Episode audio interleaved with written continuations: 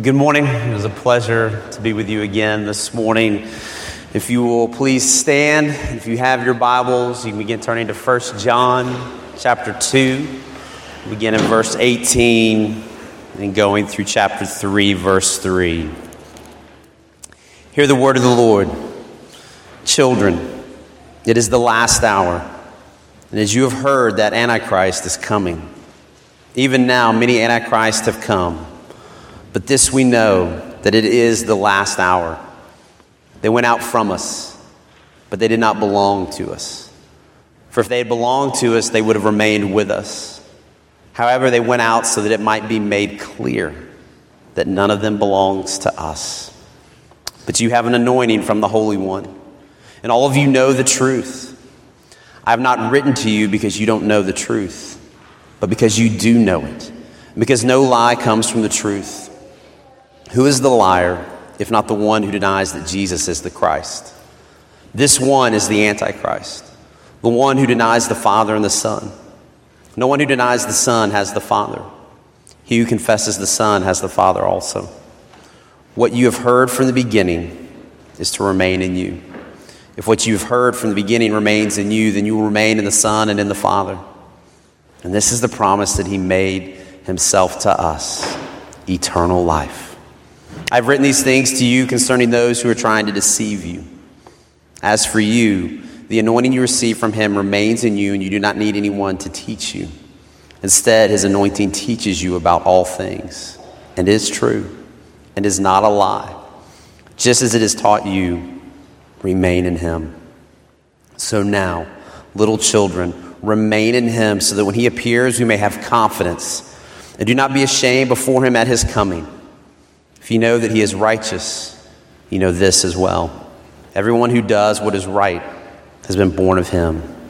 See what a great love the Father has given us, that we should be called God's children, and we are. The reason the world does not know us is that it didn't know him. Dear friends, we are God's children now, and what will be has not yet been revealed. We know that when he appears, we will be like him, because we will see him as he is. And everyone who has this hope in him purifies himself just as he is pure. The grass withers, the flower fades, but the word of our Lord endures forever. Well, back in June, we looked at 1 John 2 as well, but we looked at verses 7 through 14. And we were talking about the joy of knowing the weighty God. I know there's been a little bit of life between then and now, probably a few ups, a few downs, maybe a little bit of confusion, just a little bit of Texas heat, and who knows what else. But there's a great bridge between 7:14 and as you jump in to 18, and it's that reminder of what is it that truly thrills our soul.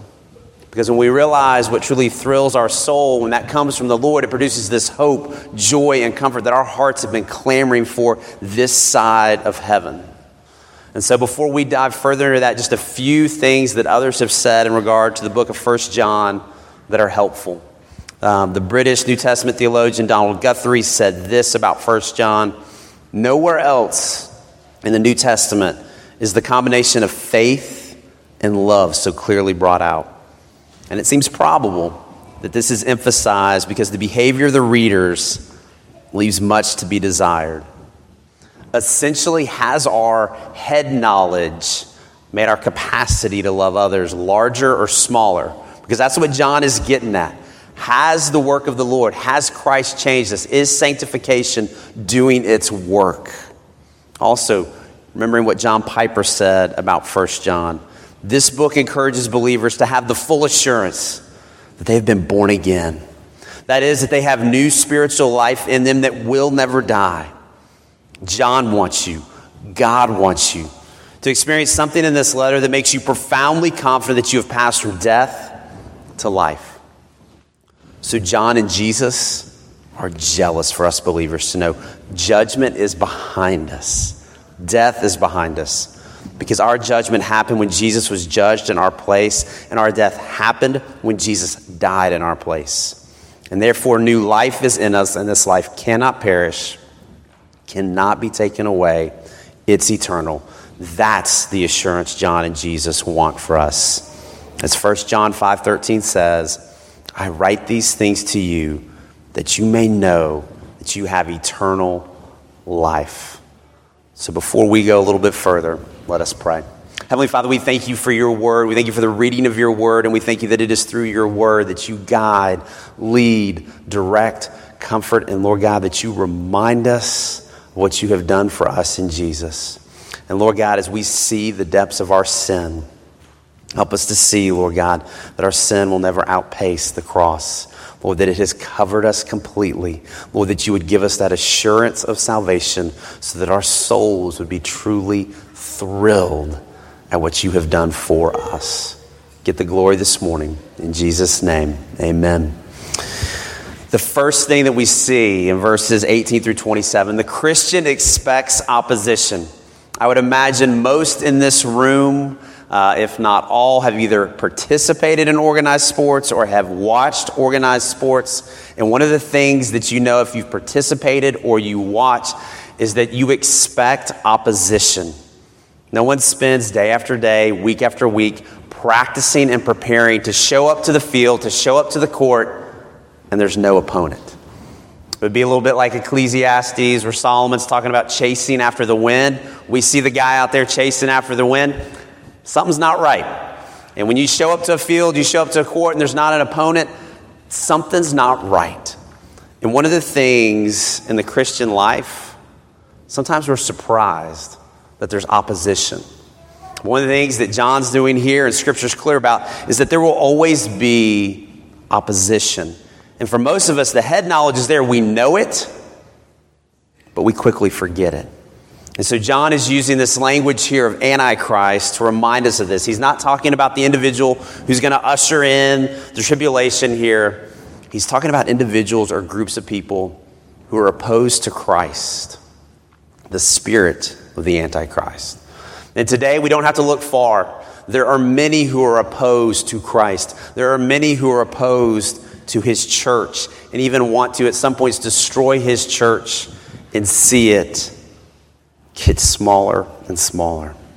In this passage, it is God through the hand of John graciously reminding us, yeah, there's going to be opposition, but don't be overwhelmed.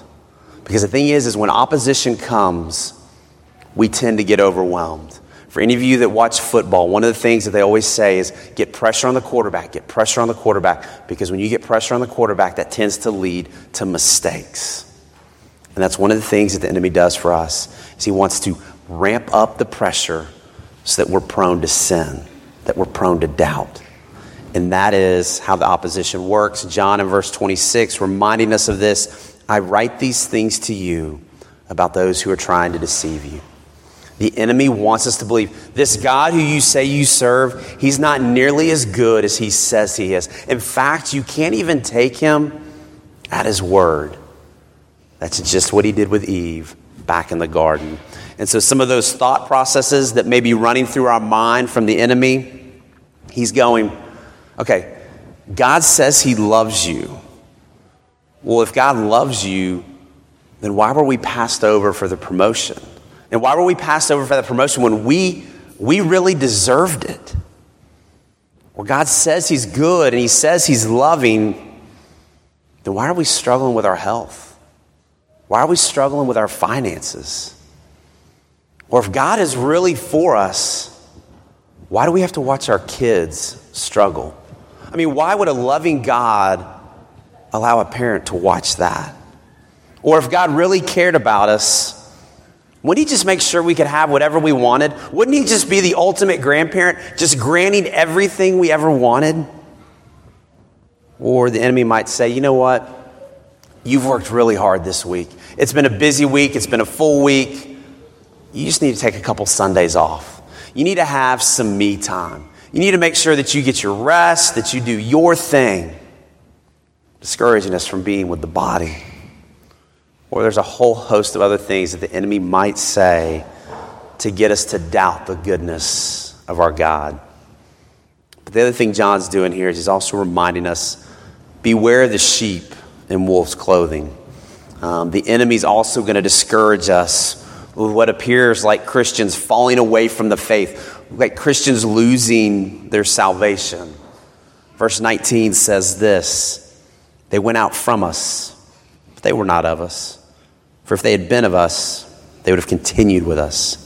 But they went out that it might become plain that they all are not of us.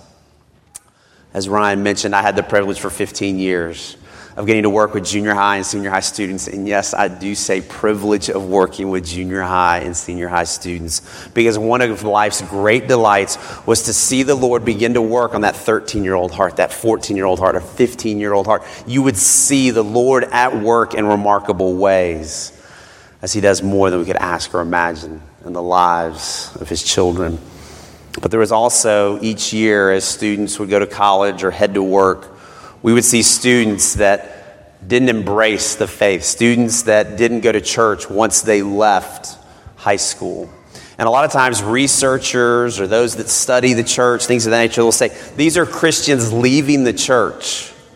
What John is telling us here, these are students who never knew Christ. They never were Christians.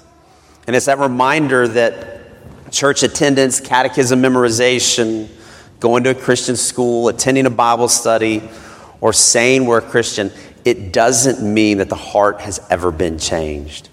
We want those things. We pray for those things. But it doesn't mean that someone is necessarily a believer.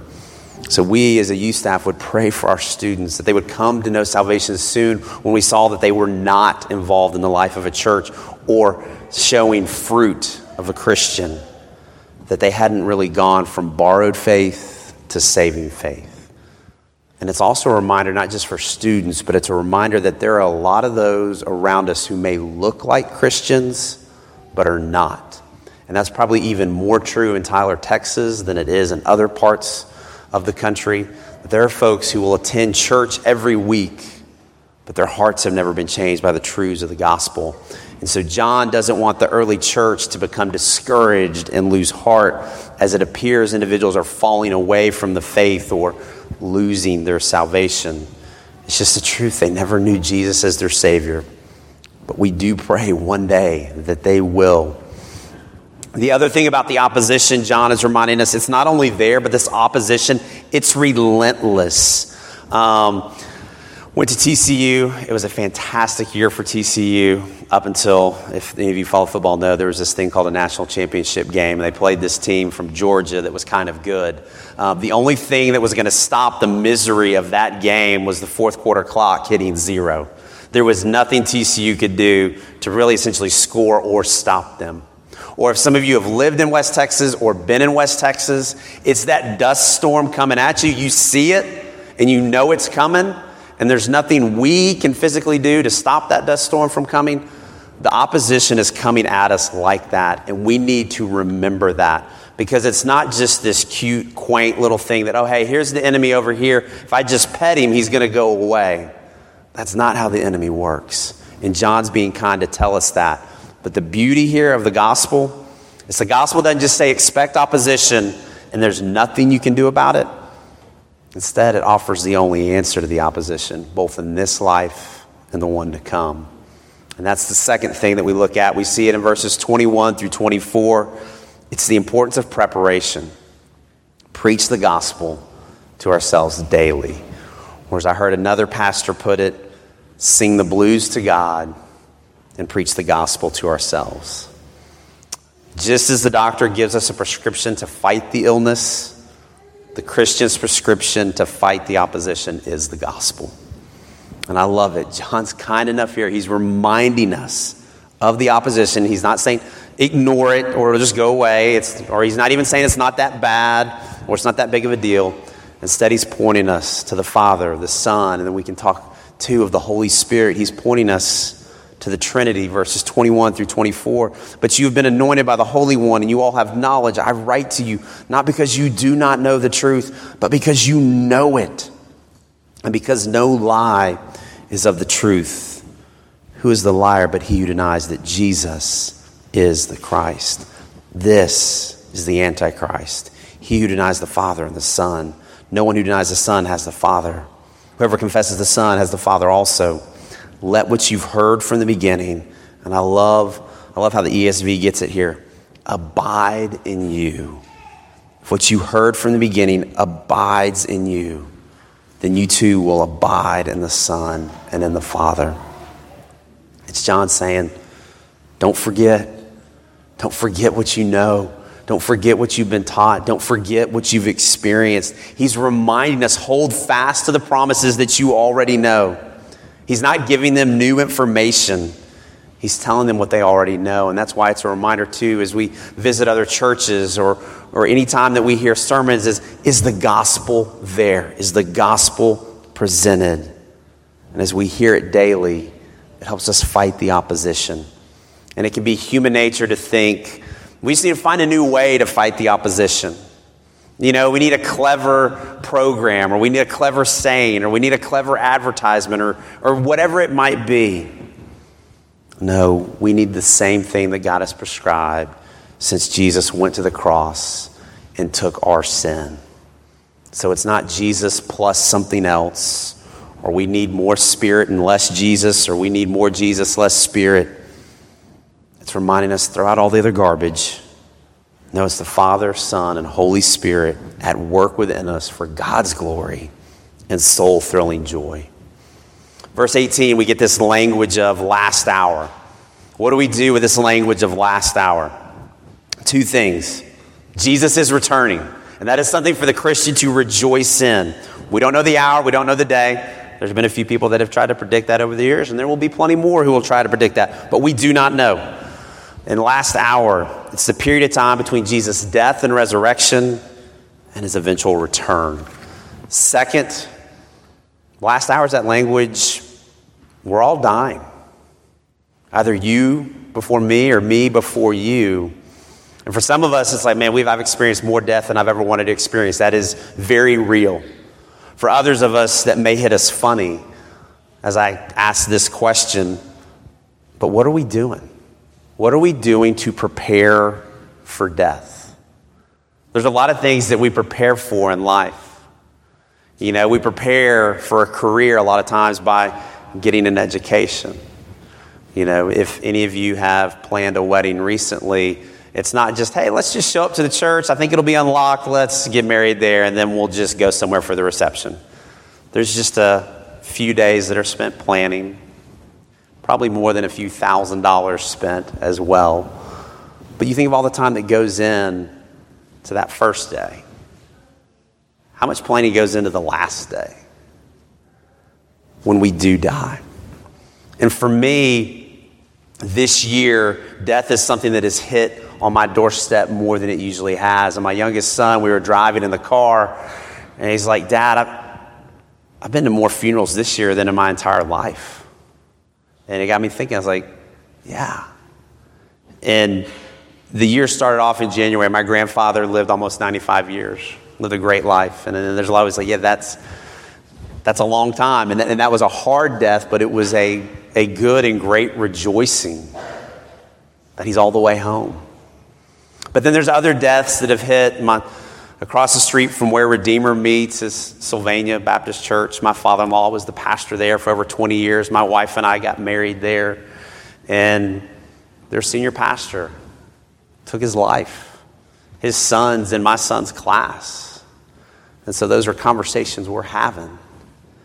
And then the PCA, the denomination I'm a part of, it's been a year of death. I served in Evangel Presbytery, and I'm still a member of Evangel Presbytery. Harry Reeder, pastor of Briarwood Presbyterian Church, got to know my time there and hear him preach many times, driving in his car, gets in a car accident, passes away. And then someone that has affected me greatly, from hearing him teach, to listening to his sermons, to reading his books, Tim Keller's death. And then I have a buddy who's at Covenant Presbyterian Church in Nashville, Tennessee. He's a senior pastor there. His daughter was one of the ones that was killed in the shooting, and he had to prepare that funeral and bury his daughter in ways that death comes. There's no one that's thinking, I'm going to drop my child off at school today, and this isn't going to be it. And then it hit really close to home for us at Redeemer this past spring. Just before the Ash Wednesday service, Ben sent us a text and said, "Hey, Rachel's just not feeling well. She's kind of been feeling down this week. We're going to take her in." And so they took her in, and Thursday I'm coming back from Athens from a work trip, and I call Ben, and I can hear Rachel in the background, and he's like, "Hey, you know," essentially said towards the end of the conversation, "We don't know what's going on, but it's going to be okay, even if it's not okay." And that translates later. We find out that, hey, they're wanting to air flight her to Dallas, so a lot of the congregation meets at someone's house for prayer, and then we get the text that they're not able to air flight her, that they're going to have to do emergency surgery. So J.B. Wilbanks, former RUF campus pastor, and I, we head up to the hospital, and a couple of the other elders follow us, and she gets out of surgery, and we're standing around her praying, and then early Friday morning we get the text, she's passed away, 48 hours, 49 years old. Death is coming, and we don't know when, we don't know how, but it's something that usually is so far from our minds, but it's one of the guarantees that we have in this life. And I've always enjoyed listening to Tim Keller, but especially after his death, there was a sermon that I was listening to, and these are a few of his words, and I didn't know this until after his death, that he had been diagnosed with cancer before. And this was before that operation, or this is reflecting back on before that operation. And these are a few of the things that he says. And his biggest encouragement is, he says, look to the courageous Jesus. And he says this about the courageous Jesus. He gives boldness, even in the face of death, and courage for life's scariest moments. He says, defiance doesn't work. My sheer will doesn't work with death. We need true godly hope, because true godly hope will. He also says, let fear play its proper role. That is really good advice. Fear's not a bad thing, but far too often it's not playing the proper role. And he says this, but godly hope soothes fear. He says, we're going to be raised one day, and everything is going to be made right. And he says, courage is not the world's way of looking to yourself and being the self-made man, but looking to Jesus and seeing what kind of love we have been given. And those words sound very similar to what John is saying in chapter 3, verse 1. See what kind of love, or NIV says, see what kind of love he has lavished upon us. And I love this. Real hope, it's not the absence of fear. It's the presence of joy. And then he quotes George Herbert, where he says, death used to be an executioner, but the gospel makes death just a gardener. How good is that? And so he says, how to be sure we have hope. Believe in the only God who has courage as his attribute. Because when God became man, Jesus, a vulnerable human, and in the Garden of Gethsemane, is the greatest moment of courage, because he could have left. He could have been defiant and said, bring it on, by leaving. But Jesus was feeling fear in that dark hour as he lives Hebrews 12 by enduring the opposition and not losing heart, by looking to the joy of his Father and him pleasing his Father and redeeming his friends. He says, this joy brings courage. Seeing him courageously die for us, then we can have courage. So whatever happens, it's going to be all right with us, our family, church, and world, because the courageous Jesus holds on to us, holds on to you, holds on to me. My self-produced courage doesn't work. So he says, look to him and the joy he offers, because of what he accomplished in his courageous act. And we can face whatever comes our way. And as I listened to that sermon, I listened to those words, I was like,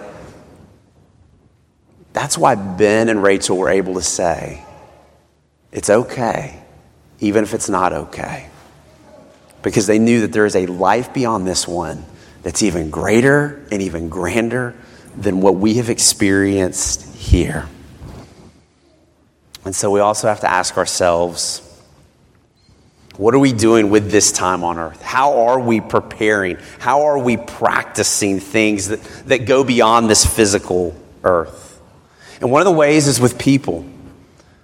Do we look forward to this? Do we look forward to fellowship with God's people? And do we look to, when it's good, to insert ourselves into the lives of others, that it's iron sharpening iron?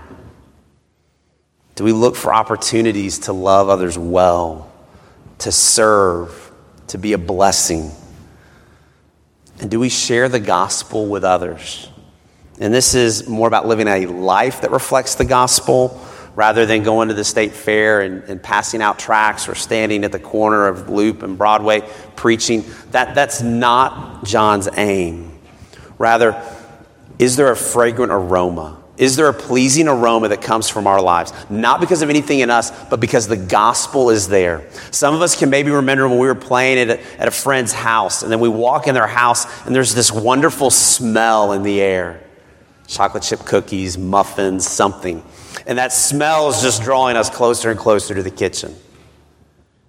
Because of Christ's work in us, we should be that pleasant aroma, something that's beckoning others to come in and to partake because of what Christ has done for us. And I've got a buddy that I play golf with that this happened for him. He's from Germany. From Germany, ends up in Snyder, Texas, playing college golf. And he's really smart guy, but couldn't speak English, so that's why he ended up in Snyder, Texas.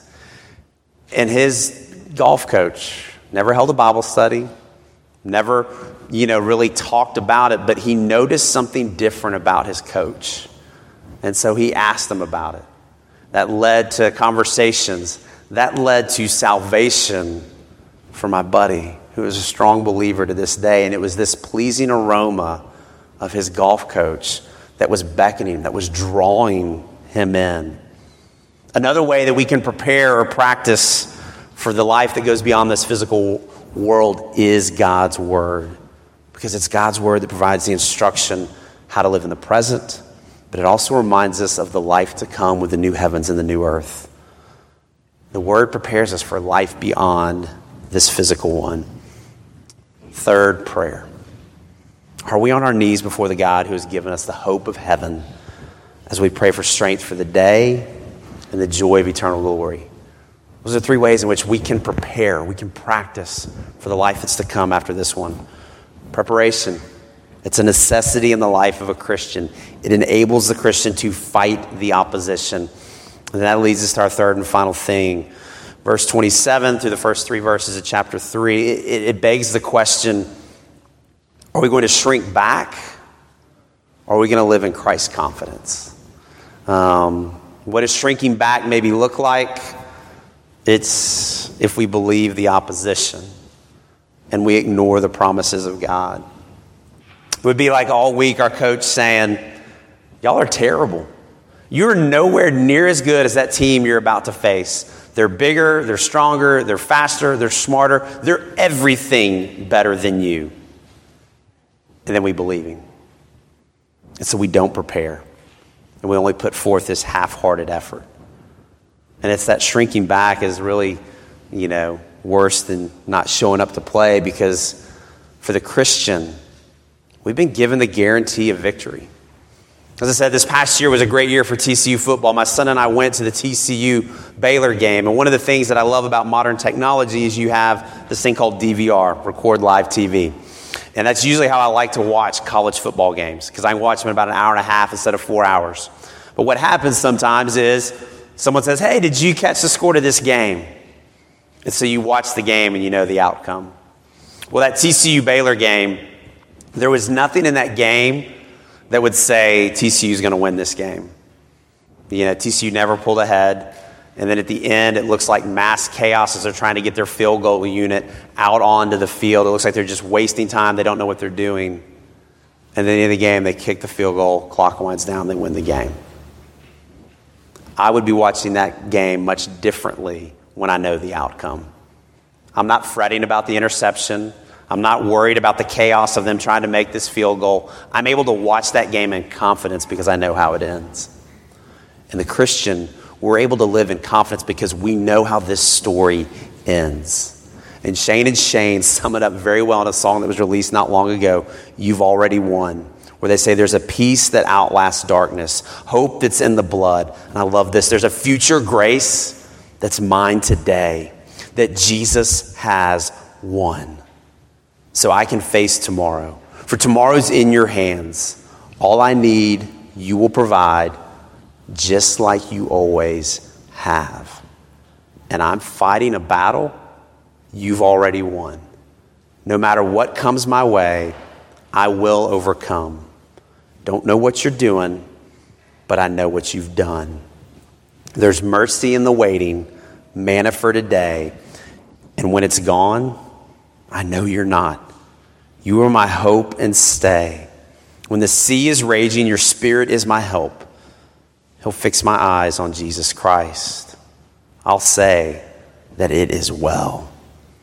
I know how the story ends. We will be with you again. No more fear in life or death.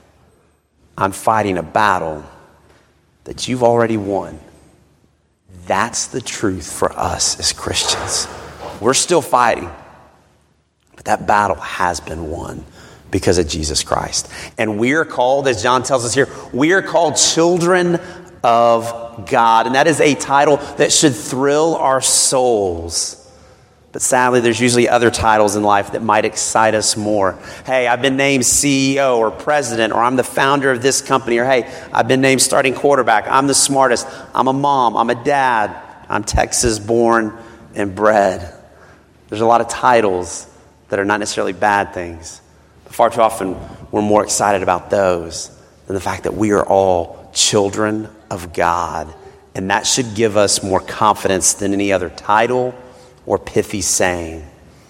For us as believers, what a joy to know that our confidence is not rooted in another individual. It's not rooted in our accomplishments or our lack of them. It's not rooted with who sits in the Oval Office or anything else in this world. The Christian's confidence is rooted in the courageous and redemptive work of Jesus Christ, as we're called children of God. Let's pray. Heavenly Father, we are your children. And Lord, I pray that that title would excite us day in and day out. Lord, that as we understand the gravity of that title, Lord, may you make us a pleasing aroma to those around us, that there may be more that come to know you. And we pray, Lord God, that you would do a great work right here at Tyler Pres, throughout the Tyler community and well beyond, as you make much of yourself. Lord God, may others see, know, and experience the courageous and redemptive work of the Son you sent for us. Lord God, we need you. In Jesus' name, amen.